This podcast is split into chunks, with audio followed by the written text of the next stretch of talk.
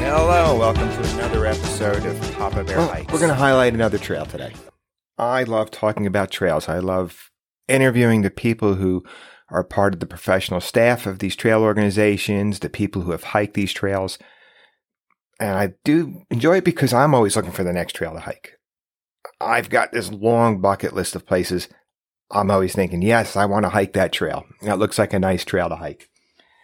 Well, today we're going to talk about a trail that's on my bucket list and could happen this year for me.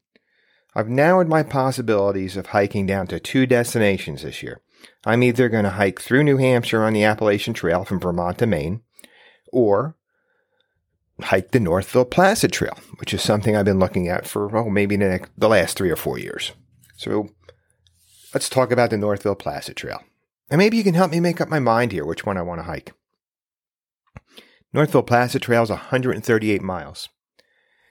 When I look at that, I think I could do that in two weeks. When I look at the elevation changes and the terrain, I can do that in two weeks. It's a north south trail. The southern terminus is in Northville, New York. The northern terminus, Lake Placid. The Northville Placid Trail was constructed between 1922 and 1923. It was the first project undertaken by the newly formed Adirondack Club. Its founder was Standard Oil Company executive and first president of the Adirondack Club, George D. Pratt. The trail, its terminuses were based on transportation of that day, railroad. They were train stops, so it was easy for somebody to take the train to and from the trail. In fact, if you're hiking this northbound, the end point is the Lake Placid train station. What first caught my attention with the Northville Placid Trail was the diversity of it. And it seems to be to offer a little bit of everything except for summiting very high peaks. And it sounds kind of strange talking about a trail in the Adirondacks that doesn't summit high peaks because most of us automatically think of these high, you know, the 46 highest summits in the Adirondacks. But no, this goes through some, you pass lakes, streams, rivers. In fact, you got Spruce, West Canada, and Cedar Lakes, along with Cold River, or what they refer to as the Cold River region. You're also going to pass through some of the high peaks. When you get to the northern end, you're actually in the high peak region. So you'll be looking to both sides and actually seeing, you'll see some of these high peaks, but you're not going to be climbing them. It's always a side trip you can take, which is another, I guess you could say, pro about this trail is that at 138 miles, you could work out time to add a couple days on and maybe when you're finished, do some of the high peaks. But that's not my plan. My plan would be to hike the trail. And if I did any kind of side trips, it might be to some fire towers. Its highest point is Blue Mountain, which is at 3,008 feet above sea level. And for Adirondack Peak, that's not very high. Uh, but on that trail, it's probably the only real, what I'd call serious elevation gain you're going to come across. Um, so, yeah, looking at it, you probably have one day where if elevation is something you're not crazy about, you're going to work kind of hard that day. Uh, for me, my strategy would be is to that be my lightest day though. That's I'm going to be resupplying the next day, but I'll get into resupply soon. Um, now I want to talk about some of the pros. We'll look at the pros and the cons of this trail. Because again, I'm weighing it out. I, I know what I'm in for if I go up to New Hampshire. I know I'm in for every day. Probably going to have that grueling climb once I hit the whites with this beautiful view. So I'm familiar with that. But now as I'm weighing the two trails out, I'm looking at the pros and cons of the of hiking the Northville Placid Trail. So I'll start with the pros. Plenty of opportunities for camping. I like that. I'm not one of these guys that feels like, hey, I've got to get my 15 or 20 in a day. No. Hey, there may be days where I'm good at five, I'm good with 10. Maybe I'll do 15. But I really like having options. I like being able to just go by the seat of my pants. I have an idea how many miles I'm going to do every day. I need to know that so I can plan my food and my resupplies. But I also like knowing that if I just don't feel like going the extra miles or if I want to go a little further, the options are there. water, water is definitely not an issue. And we're going to find that's a pro and a con, but there's water everywhere. There's streams, lakes, creeks, a river, as I said earlier. Water's never a problem. In fact, I've read about people who just bring a liter with them and just keep filling it up as they go along. Um, and the diversity, as I said, you're going to be hiking through when you leave Northville. If you're heading Northville, you're northbound. You're going to be well, in some pretty swampy areas. Um, there'll be there'll be beaver dams and uh, staying at campgrounds with some beautiful lake views. And then when you cross over into the high peaks region, you'll be surrounded by beautiful mountains. And it you start to feel like you get that real wilderness experience. Uh, one of the things that I've read about this and I've heard from people who have hiked it is that solitude is a big deal. If solitude is your thing, you're going to get that on this trail, uh, especially as you hike further north. You're going to really get that feeling that you're out there in the wilderness by yourself. In fact, so much by yourself that if I do it, I'm probably going to buy an InReach or one of those rescue type beacons and hope that if I need to use it, they can find me fast enough. And resupply points. Now, I've heard people talk about that there's limited resupply points on the Northville Placid Trail, but I, I don't really see it that way. I, I, think that any hiker that's in reasonably good condition can make it to the, the town of Piseco. Um, and you can either send a resupply box there. There is a post office there, and there's, I believe, a, a convenience store. And my plan is to hike onto Long Lake. Now, between Piseco and Long Lake, there's also Blue Mountain. I want to push on to Long Lake simply because I don't want the extra weight in my pack. I don't want to resupply it. Blue Mountain, it kind of, Blue Mountain and Long Lake are not very far from each other. So I'm going to see if I can push, push things a little bit and make it to Long Lake.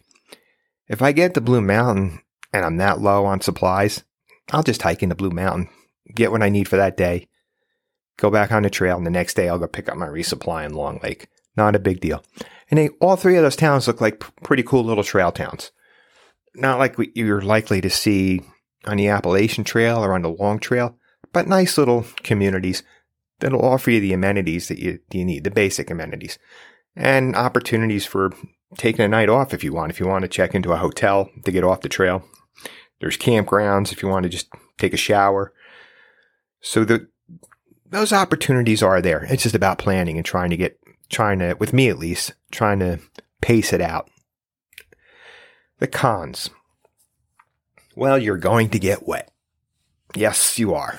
There are beaver dams, and with all that water and streams and rivers, there's going to be wet land. There's going to be swampy areas. And it is the Adirondacks, and there are those chances every day, pretty good in the summer, that you're going to get a thunderstorm. Be prepared for it. If the rain's that big a deal, don't hike it, I guess.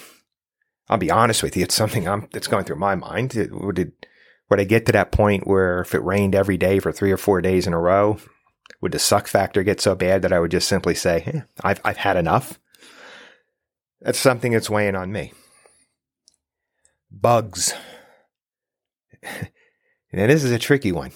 All right. The Adirondacks has a long winter, long, long cold period.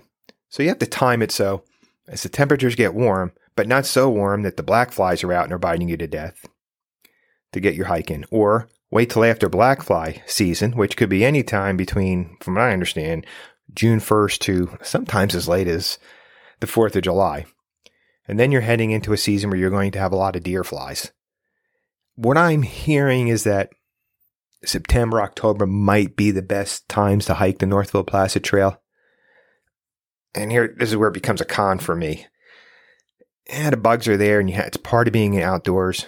But I remember my experience hiking the Cranberry 50 last year and just being absolutely swarmed by deer flies that I, have never seen. And this was in August. And I've kind of got that going through my mind. If I have to do that every day, where I'm throwing on my head net, and when I set up my tent, I can't wait to get in my tent just to get away from the flies. And I get out of my tent just long enough to go prepare my food, eat it, so I can get back into the tent and get away from the flies. I don't know if I have the patience to wait till September to go on my annual adventure. That's something that's going to going to definitely weigh into my my decision, or just deal with the flies. Um, I survived it when I did the Cranberry 50. Can't be that big a deal. Um, the trail has a lot to offer. Uh, so, yes, I, am considering it. Uh, look, hey, weigh in on it. Send me an email. Go to papabearhikes.com and send us a message or go to our Instagram page and tell us what you think. Have you hiked the Northville Placid Trail? If you did, what kind of experience did you have? Um, give it a try. You know, go take a look at it. There's some interesting history there. You're going, you're on logging roads for periods. Uh, they've done a great job of getting a lot, a lot of the trail off the road. There aren't many roadwalks left on the trail anymore. You are going to come into come across some blowdowns, especially if you go further north. So navigation can be an issue. But yeah, I just have to decide if I'm up for the challenge or not. But it certainly looks like a fun and exciting trail. And if it was all that bad, not so many people would be out there hiking in it anyway, would they? Maybe I just have to not be such a wimp and just go out and do it. Oh. Well, make sure you're getting out there, whatever it is you like doing, whether it's biking, paddling, backpacking, horseback riding. I don't care what you do. Just get out there and enjoy it. Enjoy the weather. Look, we're looks like we're heading to the other side of the pandemic. Things are opening back up. Get out there and enjoy yourself.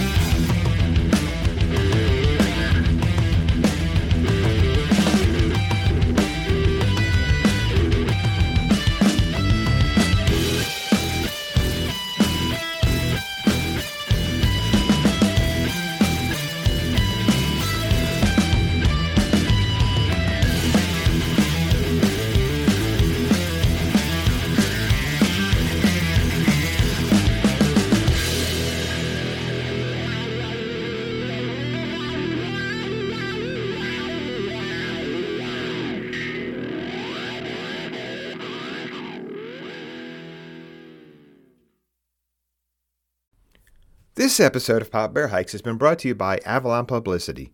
Avalon Publicity, increasing the digital footprint of content creators and skilled professionals via website development and social media services. For more information about Avalon Publicity, go to their website, avalonbusiness.org. That's avalonbusiness.org.